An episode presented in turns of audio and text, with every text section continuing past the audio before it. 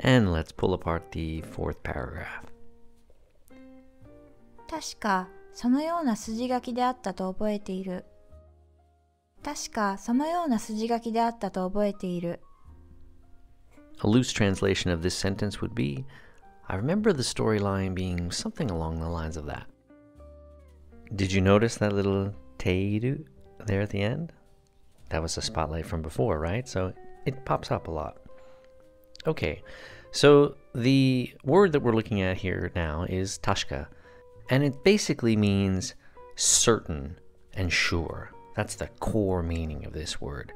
It's a subjective judgment as well, based on your experience, others' assertion or declaration, or objective data.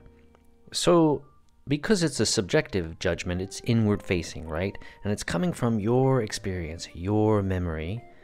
And because memory is pretty fuzzy most times, uh, it's less reliable. And a lot of times in English, we might simply express that by saying something like, uh, if memory serves me correctly, or I think, or something along those lines, right?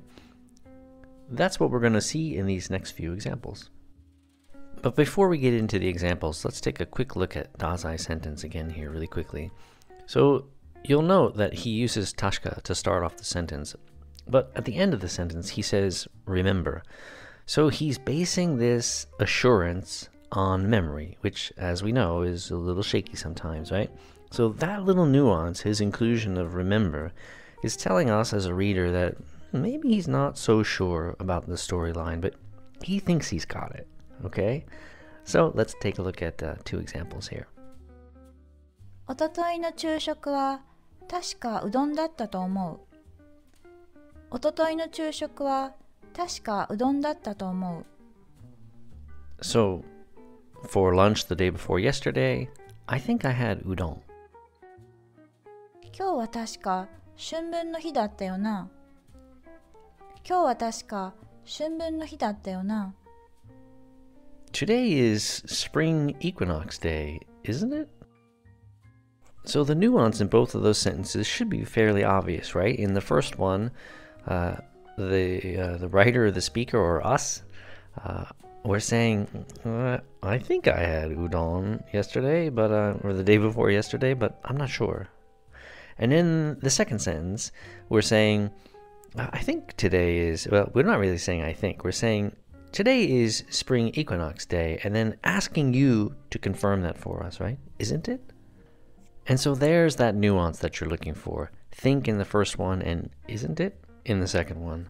That lessens the uh, assuredness of Tashika. This is a pretty handy expression, actually, and once you kind of internalize it as maybe something you can use when you're not sure of something, you'll find opportunity to use it a lot.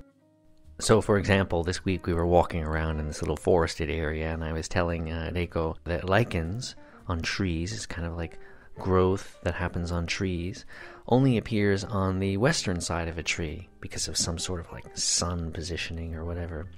And at first I was quite proud of myself in remembering this and I took some botany classes, and then I started to doubt myself, like hmm, maybe I'm wrong. And as we walked through the path a little bit, and we started to see lichens maybe appearing on the opposite side of the tree, then I was definitely not sure. So maybe it was something else, moss, I don't know. But uh, Tashika would have been a great way to have expressed that, uh, that that internal doubt I was having as I was trying to be so sure about something I was not sure about at all.